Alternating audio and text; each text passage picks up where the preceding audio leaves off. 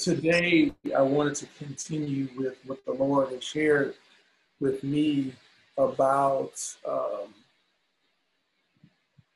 about messages on helping us get out of the pandemic. And so all the messages that I spoke about lined up with the same thing. We talked about the response to the unexpected, and we kind of went over the first two parts of that. And we talk about what you're looking at as far as where we're seeing by faith or by fear. And based on by faith or by fear, it determines our response and how we're going to move in the things of God. And we thought we also looked at last week about remembering the Lord's faithfulness. So that gives us a, a point of reference to know that he's going to be faithful to us. He's not a man that he should lie. He's going to he's going to fulfill all his promises and he's going to be with us today, tomorrow and forevermore. And he never changes. And those promises are important. But when we begin to put all that together, the the culmination of that is for us to continue moving forward in the things that God has us to do. So today I want to talk about push. And I've heard push stated many years, many different times about praying or pray until something happens. But I want to change it a little bit today to press until something happens. And there's always going to be a need to pray. And in, in Luke 18, 1 to 8, Jesus talks about that, that we should always pray and faint not. So this isn't to change a, a, a um, the mnemonic or acronym from what we've heard in times past, but for us to continue to endure. And there's a level of endurance for all of us. And there are things that all of us must go through. And there's things that we experience that we must continue to walk forward in. And so I want to kind of capture that within uh, Hebrews chapter 12, verses 1 to 4. And that's where I'm going to speak from today. And it's really for us to begin to, as we're applying all these different messages uh, uh, surrounding the pandemic, about what we're looking at, about our faith, about remembering our response that we have. Now we have all of those. Now I'm going to take them and begin to apply them. I want to just kind of teach through this and share some scriptures and that it will kind of capture our hearts and our attention for our understanding as we continue to grow along. Because I think this is a very, very important message as we begin to face different trials and tribulations. What is our response? And sometimes our response has not been to continue to press through. We've stopped. And because we've stopped, we haven't continued in the work that God has us to do. And it doesn't mean that God or anyone else doesn't know what you're experiencing or what you're going through. But what it means is that He's using these situations that we experience as a means to develop and grow us, to mature our faith and to, uh, to mature our faith and to help us fulfill the call that he had for us. And he uses trials and tribulations to do that. But sometimes we don't always think about those situations as this is growing season. Mm-hmm. Oh, this is an opportunity to grow. Even when we when we quote the scripture, we quote James 2, and we'll talk about that a little bit. James 1, uh, verses 2 to 4, we quote it all the time.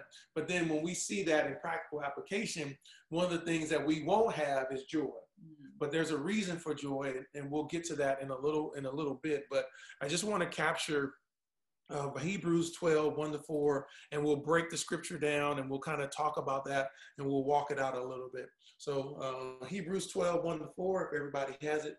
Mm-hmm. Okay, so Hebrews 12, 1 to 4. It says, Wherefore, seeing we are also compassed about with so such so great a cloud of witnesses, let, let us lay aside every weight and the sin which doth so easily beset us, and let us run with patience the race that is set before us. Looking unto Jesus, the author and finisher of our faith, who for the joy that was set before him endured the cross, despising the shame, and is set down at the right hand of the throne of God. For consider him that endured such contradiction of sinners against himself, lest ye be wearied and faint in your minds. Ye have not resisted unto blood, striving against sin. So when, when we think about this, these scriptures, I want us to think about a race that we're running. Mean, all of us are on a specific journey. And all of us now, whether we have the little children, the children, they are, they are beginning their journey you know, and they're starting off and they're going along. We are in our journey and we have different experiences that we that we all have uh, been exposed to that's different from one another. Mm-hmm. And but now we've all been connected during this time and season to encourage and to support one another. And then there'll be times when we'll go off to different places, but we have these connection points, but each of us are still on a separate journey. There are things that God is doing within our lives. And so what I want us to think about is how we have a, how we run well.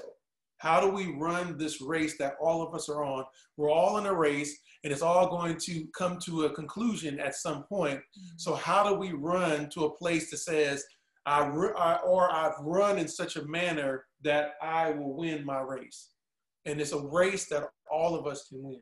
It's not a race that's impossible. The things that you are experiencing or going through are not impossible for you to overcome. There's different challenges and circumstances that sometimes you're running. If you've ever run any distance, there may come a point where you're tired mm-hmm. and you're like, well, I want to stop. I don't want to run anymore. But there's a, a, a, sense of endurance. There was a time when I was I was I was in high school and I was trying out for basketball, and it was my first time playing organized sports. And I was just I shot up to six five, and it was like, oh, I should play either football or basketball, and I didn't want to get hit. So I was like, well, I'm gonna try basketball. And we would have days of sprinting, and my family is, is comes from a line of sprinters and runners, so that wasn't a problem. I was I was sprinting very easy, but then there was second days of distance, and so it was like a two mile run. And I remember the entire two miles, all I kept thinking was just stop. That was kept in my mind. Just stop running. You don't have to play basketball. Just leave it alone. This is hard. It's tired. But then it was just thought that I'm going to finish what I started. And so even though in my mind was like stop, stop, stop running, I continued to run. I continued to run those eight laps around the track to be able to get to where my destination was, which was to have an opportunity to be on the team. And so I was accepted onto the team. But it took a level of, perseverance and endurance, some mental things, some mental toughness and challenges to overcome. And in our life, all of us are going to face different challenges that we're going to have to overcome. And there are going to be things that that that come up that are about that are going to ch- that are going to um, press us or where we're going to face them and they're going to cause us to go beyond what we think is what is natural or what we're capable of doing the same thing happens in, in faith mm-hmm. there's going to be something that's going to happen to us that's going to stretch us beyond what we see as our own strengths mm-hmm. and you're going to get to a place where it feels uncomfortable or you're like well i'm not sure how I'm going to be able to do this because I've already reached beyond my my talent level. Mm-hmm. And that's the place where God wants us. That's where God does his best work in us is in those moments in those places where we felt like we've stretched beyond. And I'm not sure how this is going to be accomplished because it's not by might nor by power or by strength. Our own strength is by his spirit. And so he wants us to be able to depend on him and for us to be able to reach a certain level or reach our end goal, which is faith in Him and, and hearing, well done, like good and faithful servant, then each of us are going to have to trust in His Spirit. We're going to have to move, and He's going to take us to places that's going to go beyond what's uh, comfortable for us in an area that's going to be on, be beyond your talents and beyond what you think is a gifting or a strength for you, so that you can depend on Him. So one of the things that, as we go, as we, as we look through uh, Hebrews 12 and 1 and look through these scriptures, I just want to point out there's five things that I want to talk about. And so I don't know if we're going to be able to get through all five of those things as we talk here today, because I wanted to just kind of take my time through it. But hopefully we can. But if not, then we'll continue the message for the, the next week. But the first point that I want to bring up in this, as we're thinking of how we run well, is to find encouragement through your heritage. So that's the first point that I want to bring up is to find encouragement through your heritage. And when we think about finding encouragement through your heritage, it's about remembering the people that have gone before you. And in Hebrews 12 and 1, it says, Wherefore uh, we also are compassed about with so great a cloud of witnesses. So he's talking about people who are surrounded by you, who have already gone before you. So great a cloud of witnesses, people that can testify to this pathway of faith. Mm-hmm. And when you look back in chapter 11, in Hebrews 11, there's a long, many people call it chapter of faith, or even when we look at verses uh, I think it's 32, from 32 on, they consider it the hall of faith. You consider many people who have lived by faith and have done specific things through faith that they have accomplished for God and brought glory to his name. And we're thinking about this, this, this group and this cloud of witnesses. Let's look at that really quick. I'm gonna read uh, Hebrews 11 and uh, 1, uh, 11, not 1, but I'm, I'm gonna think I'm gonna start at verse 32 and we're going to go through this a little bit later, but I want you to think about these witnesses. And, and, and sometimes there's a cloud of witnesses around us today mm-hmm. as well. But people that have lived by faith that you've known that have done great things through God. Mm-hmm. They've trusted in God and they depended on Him. And as they depended on Him and they trusted in Him, you would see God magnified and glorified through them to accomplish great works. Mm-hmm. And He speaks of in verse 32, he says, And what more shall I say? Uh, and what shall I say more say? For the time would fail me to tell of Gideon and of Barak and of Samson, of, of Jephthah, of David also, and Samuel and of the prophets, who through faith subdued kingdoms, wrought righteousness, and obtained promises, who uh, stopped the mouths of lions, quenched the violence of fire, escaped the edge of the sword out of weakness were made strong, waxed violent in fight, turned to flight the armies of the aliens. Women who received their dead, this is verse 35. Women received their dead, raised to life again, and others were tortured, not accepting deliverance that they may obtain a better resurrection. And others had trials of cruel mockings and scourging, yea, moreover, of bonds and imprisonment. They were stoned, they were sawed asunder, they were tempted, were slain with the sword. They wandered about in sheepskin and goatskin, being destitute, afflicted, tormented, of whom the world was not worthy. They wandered in deserts and in mountains and in dens and caves of the earth. And all these, and these all, having obtained a good report through faith, received not the promise. Now they're saying here in verse 39, they obtained a good report through faith. And each of them, as we read, had to go through something. Each of them faced a trial and tribulation. Even when we look at those who have subdued kingdoms and stopped the mouths of lions and obtained promises, it was something that they went through to, to receive that. There are some who received on the other side these cruel uh, trial, cruel mockings and scourges. There were people who wandered in deserts and mountains and dens and caves of the earth without a place to live. They went through but all of these, it says the world was not worthy of them. And these all, having received a good report through faith, didn't receive the promise yet of eternal life. And that's what they were looking for. And they understood that I'm going to accept the life that I was given and what I'm going to go through in order to receive the hope that is before me. So this is these are the witnesses that we read about in verse 12. Since you're compassed with so great a cloud of witnesses, so great a cloud of people around you, then I'm going to receive encouragement from them. Because it's just like when we see people around us that live by faith, they encourage us. I've seen this person to believe in God and I've, I've seen what they've done. And I'm encouraged by how they live. And when we look at Revelations 12 and 11, we think about how the, the people overcome is by the blood of the Lamb and the word of the testimony. So then as we go through, we begin to tell God, we begin to tell of what God's done. That it wasn't me that did this. I'm not strong enough, smart enough. I don't have enough skill to be able to accomplish what has happened in my life or what you've just seen. Mm-hmm. It can only be accomplished through God. So then we see the same thing. We find this encouragement of people that had this joy of eternal life set before them, and they endured their cross. Mm-hmm. Because each of us has a cross that we have to bear on this journey. There's something that God is going to ask each of us to do in order to glorify Him because that's why we're created. We are created to bring glory to Him. It's not, we're not created just to live a great life and the American dream or people in different places or live your best life and die. Is is for us to glorify Him. Mm-hmm. In the process or whatever place that He has set us to be in, then we're to be faithful in what we've been what we've been given the race we've been given. Now, this race that we've been given oftentimes is not because we've chosen it. It's because God has chosen it for us. So when we come to him, we're bought with a price. So because we're bought with a price, that means he we, we he are he is the owner. He is the possessor. So he's the one that says, "I have this for you to do." It's not like we go outside and the car says, we get into the car and the car says, "Well, today I'm going to drive to Atlanta."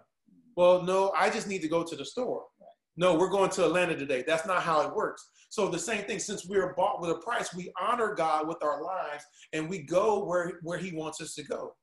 So when we're singing the song, Lord, have your way, it's the same thing. Have your way in us, Lord. If he's going to have his way, that means I'm going to have to give up some things. Yes. I'm going to have to give up maybe what the direction I thought I was going to go in. Maybe I thought I was going to become a doctor or neurosurgeon. And God says, no, I need you to preach the gospel in a, in a third world country. Mm-hmm. That wasn't what I thought. I was on the path to make millions of dollars and have this certain life. But then God says, no, I need you to go somewhere different. So this is where we find this encouragement. And because we understand that he's calling us to a certain path. So then when we look back and God gives us this call that may not be what we expect, then we can find encouragement to know that other people has also been called in certain places. We read this through the scriptures where people were going one direction and then God called them, met them, they placed their faith in Christ, and then he placed them on an entirely different direction. And that's happened for all of us, for many of us, where we thought we were going to go one direction and God met us and he said, No, I need you to go another direction. The same thing happened for me. He placed us on a different path and he places people in our lives to encourage us and to inspire us. And we can read that firstly in the Bible of people who live by faith, who's had this joy set before them, had heaven and pleasing God and living for him. They wanted this eternal life with him and they set that in front of them and then they live faithfully by their actions. And so we find that encouragement for them. So this is what we go through as we begin our journey, as we begin to walk. We begin to find ourselves in different challenges and different experiences, mm-hmm. but all of them are causing are calling for us to be faithful to what God has given us and where He's called us to be. But whatever path that we're on, we need to be faithful to that. We're not all the same. We're not going to go through the same pathway to get to to get to the heaven, to get to eternal life with God, but it's going to end up there. And but the path is different.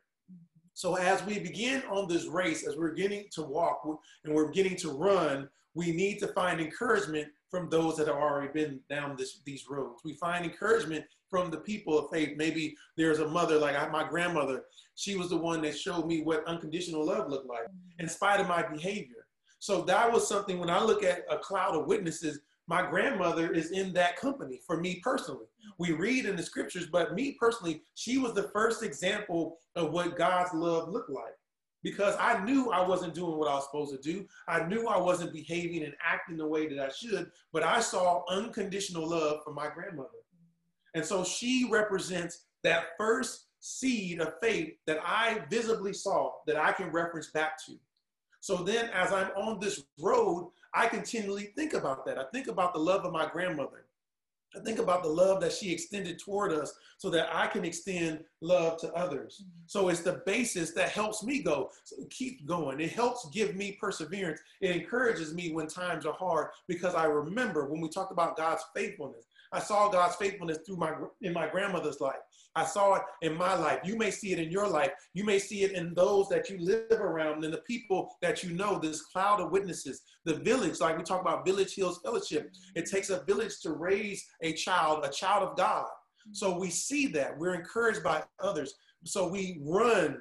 We understand that I'm to get my encouragement through my heritage and my experiences. But as I'm running, I have to lay aside the weights that's going to easily trip me up. Because on a race, think of if, if we're going to sprint for 100 meters or, you know, the 100 meter dash. And so I'm going to run. I can't have a 50 pound rucksack. I can't have a 50 pound backpack on my on me thinking I'm going to run as fast as I can. I can't run that fast with all that weight on me. I have to take it off. So I have to be able to run well. So be able to run well and to press until something happens, I have to lay aside these weights. And this is when we go back to Hebrews 12 and 1.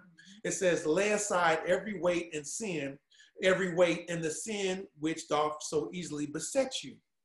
And until this week, I've read this scripture countless times, and I've told uh, Yolanda about this that I never saw this as the the sins that always trip you up.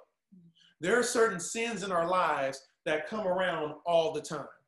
There are certain things that you couldn't tempt me to do no matter how much money you paid me. But there are some things that people call them pet sins or things that you would always find yourself getting wrapped up into. You'll think like, how did I get myself in this again? Wow, it seemed like it so it happened very easily. Then those are the things that keep us from running our race well.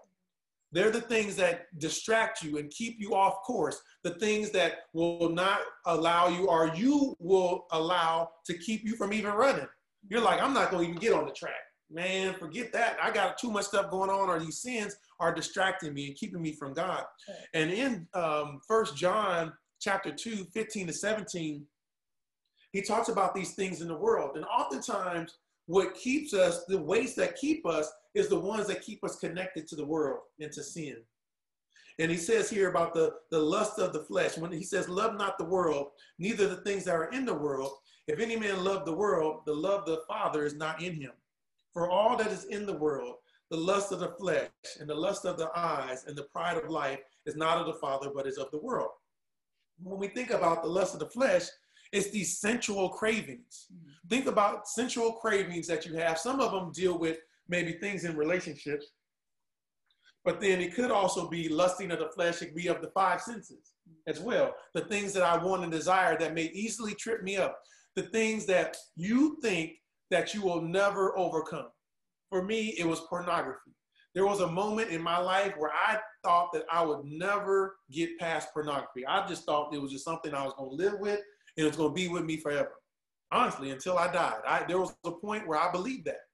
And I was like, this is it. I'm just going to, this is the pet sin that I have, and I'm just going to continue to cycle through it. You know, maybe there's a time when I may view pornography and then, uh, you know, you get past it, you feel that you've had this moment of, of, of repentance in God, and there's just a moment of time before I come right back to it. It wasn't a 180, it was a 360.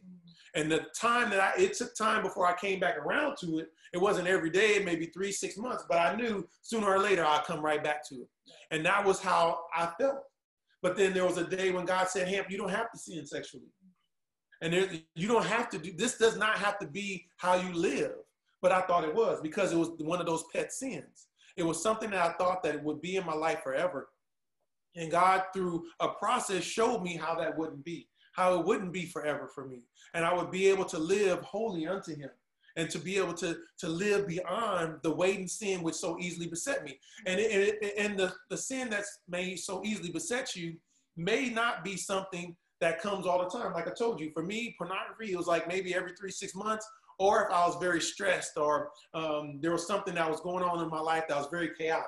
And I was reaching to that for comfort, for quote unquote comfort, but it wasn't leading me toward God. It was leading me toward the flesh and to the sensual craving to be able to resolve something that didn't result in, in, in going to God with.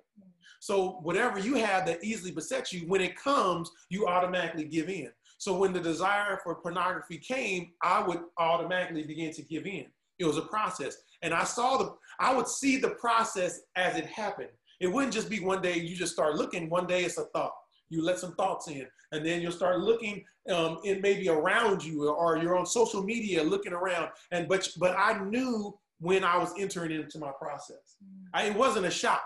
I knew it was coming, but then it easily beset me because I never said no to it mm. until God showed me how to be able to lay it aside. So there's something that's maybe in you. You think about the lust of the eyes and this mm. longing for other things. The eyes are never satisfied, as the word speaks of.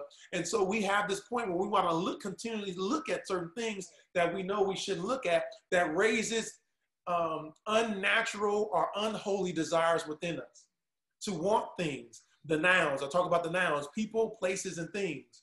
And that we just want more and more and more. And they drive us to a place that keeps us connected to the world and not to God. And then we think of the pride of life, that it's a, this, this, um, this confidence in one's ability or the stability, or the stability in, in earthly things. So I'm dependent about, I'm thinking about the position I have, the titles I own. I'm thinking about my car and my house. No, I'm good. I don't have to trust in God because I got this over here. I don't have to trust in God because I got this position. And that's what's going to keep me as opposed to leaning on Him. Those are the things that keep us connected to the world. Those are the things that keep us, that continually trip us up. And when we think about the, the problem with this is in Matthew 13, 21 and 22, talks about the parable of the, of the sower. And the two that, that most often get us caught up are the, these two here, Matthew 13, verses 21 and 22. So it says, Yet he has no root in himself. These are the seeds that are thrown on stony ground. But, it, but endure it for a while, for when tribulation or persecution arises because of the word, by and by he is offended. He also that received the seed among thorns is he that hears the word, and the care of this world and the deceitfulness of riches choke the word, and it becomes unfruitful. That's a problem for us mm-hmm. because the things that may easily trip you up causes you to become unfruitful often. If persecution comes, you're fearful of man. I'm not going out there to do what God said because I know people aren't going to receive me or accept me, so I'm going to turn away. And then the cares of these relationships that we have, that we are so caught up in them, and the cares of this life and the deceitfulness of riches, riches causes us to be unfruitful. We're choked out. And we were created to give glory to God. Mm. When God returns, He's looking for glory. He's looking for products that we produce. We look at the parable of the talents. We see these things. We're looking to bear good fruit when he, when he returns. The faithful servants, right? Those who were doing for God. Right. When so when he returns, what were you doing for me? Oftentimes we believe that hey, as long as I'm in church, it don't matter how I'm acting, I'm good. Mm. And we get that way. No, you are in the right place. I tell people all the time, you are in the right place but you must do for God. There is something that God is calling you to do. And often, what God calls you to do is in the midst of trials and tribulations. Right? It's in the midst of trials and tribulations and the things that you're doing and the things that you're going through. He's calling you to bear fruit in the midst of those, he's going to bring glory to his name through the challenges. Mm-hmm. And oftentimes, when we say because there's relationship problems, or maybe I have a problem with my spouse or with my boss, then I'm not going to continue. God's calling me, but what I'm going through is so difficult, I'm not going to do anything. That's a problem. Because when Jesus returns, he's going to say, you think about the, the parable of the talents, then you come, you're like, we're maybe like the one with the one talent and I think this is in Matthew 25, uh, Matthew 25, 24 to 26. And it's the one parable where he said, um, Then the one that received the one talent came and said, Lord, I knew thee that thou art a hard man, reaping where thou hast not sown, and gathered where there, thou hast not strawed. And I was afraid, and I went and hid the talent in earth. Lo, there thou hast um, that is thine. So he's giving him back what he received. Now, you gave me one talent, but I knew you was a hard man and you reap where you didn't sow. And I was afraid. So here, I hid it in the earth. Here you go. But the Lord answered and said, Thou wicked and slothful servant, thou knewest that I reap where I have I sowed not and gather where I have not strawed. There's going to come a time when God's going to return to us. And if we think about this, if God comes back and we say, Lord, here's the talent you gave me back. I had so much stuff going on in my life that I couldn't see past doing what you asked me to do because I was just dealing with my relationship or my relationship or what happened to me was so bad or this person treated me such a way that I wouldn't do what you asked me to do. He knows that, but he brings these things in our lives for us to learn how to overcome them and he'll be with us. He'll never leave us nor forsake us. He'll give us everything that we need. But that's not going to be a reason why we can't do the things that God called us to do. He's using what you are going through and your experiences. I'm not trying to downplay anything that any person experiences. That is not what I'm doing because each of us has a different race that we must run or different experiences that we must persevere through. But what it is, is that we must press through them because through them, He's going to develop us. He's going to teach us. He's going to humble us. There, even my military career, he's put me on this path, and he told me when I was maybe three years in my military career, he says, "I'm putting you on this path because you need to be humble, because I would have been prideful and in myself, in my own way. But no, I'll put you on this path to humble you. And even this morning, thinking of things that are going on in my job that he's using to keep me humble, that I'll continue to trust in him. And the thing, but it's something that I must go through. Not to give up and say, well, I don't want to do this military thing no more. I'm gonna walk away. This is where God has me. And even in my own apprehensions, he's still using what I'm going through to help develop me and the other people that are around me so that we can encourage one another. We can bring glory to God.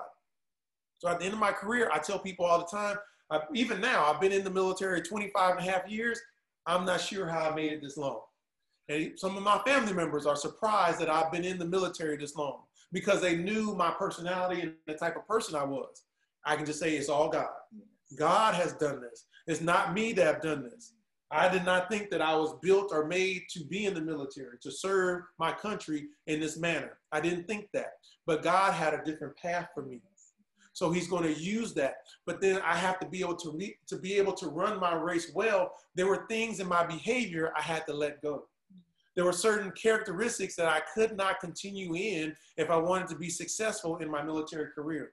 So to be able to reach the this place that I'm in at the top as far as enlisted rank, then I, there were some behaviors that I need to gain. But in that race to get there, I had to let go. So in this race for us to reach the place of heaven and to be with God for eternal life, there's some things that we're going to have to let go of. And it's those sins that easily trip you up. And the ones that easily trip you up, you may be in that situation where you feel like this sin will always be there. I'll never, ever get past this, but you can.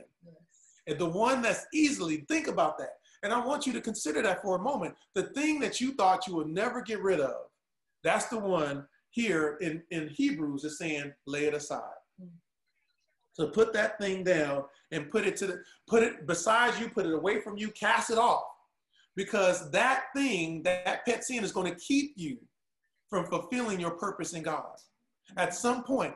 And I'm not saying for people to go out and, and get a divorce. If you're thinking like it's my it's my spouse, this this person, it there may be if you're having challenges in your relationship, there, and I always take people back to First Samuel 25 with Abigail. And so she had this situation in, in uh, 1 Samuel 25 where, where she's married and she's married to a man named Nabal. And Nabal, his name means fool.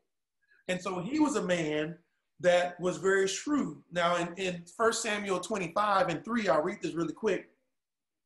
Now the man, now this man, uh, the name, now the man, uh, the name of this man was Nabal, and the name of his wife was Abigail. She was a woman of good understanding, of a beautiful countenance, but the man was churlish and evil in his doings.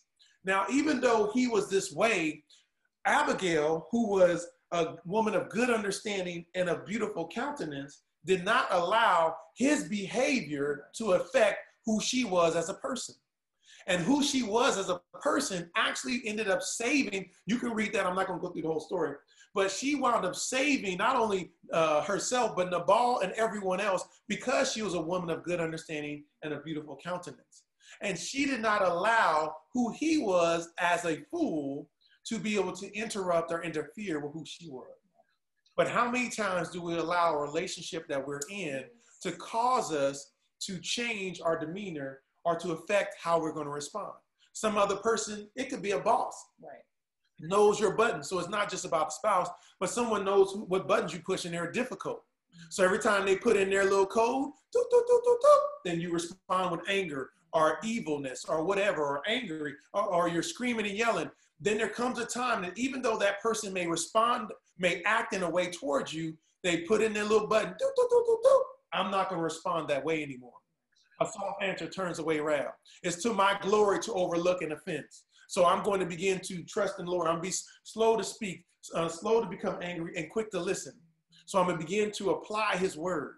so that I don't allow the things that may have easily beset me, that easily cause me to respond negatively or act in a way that God said is not appropriate or holy or righteous unto Him. I'm no longer going to behave that way. I'm going to allow, I'm going to cast that off from me. So you don't have to continue to act in a manner of sin. You don't have to sin. Just like I told you with pornography, there was a point when God said him, You don't have to sin. You don't have to sin. The pet sin that, that's in your life, you no longer have to have in your life. It has to be something that you continually cycle through. You can live holy unto God. You can be righteous and you can live a life that is clean and, and that is righteous in his sight. You can live that way. All of us can. And, and so Hebrews is calling us to live that way. So I'll close here and then next week I'll kind of pick it up and then I'll finish it out. But what I want us to think about today, just in kind of summarizing, is to find one as we're on a race. All of us are on a race. Mm-hmm. We're, there's all a journey that we all are going to be on or that we're all on currently, and that each of our journeys are different. We're each experiencing something different, but we're all in a journey to reach heaven. Mm-hmm. And that's the joy that's set before us. And what we do is, just as a summary, is we find encouragement through our heritage. We find encouragement through the people that we read about in the scriptures in Hebrews 11 and in, throughout the scriptures. We receive encouragement from the people that we grew up with that, that displayed a life of faith. Like for me, my grandmother. For you, it may be a grandmother or aunt or a brother or mother or father, someone that inspired you and encouraged you to keep moving and to keep pressing Mm-hmm. because this life that we're on is one of endurance mm-hmm. and it's a race of endurance and it's a race of pressing. Mm-hmm.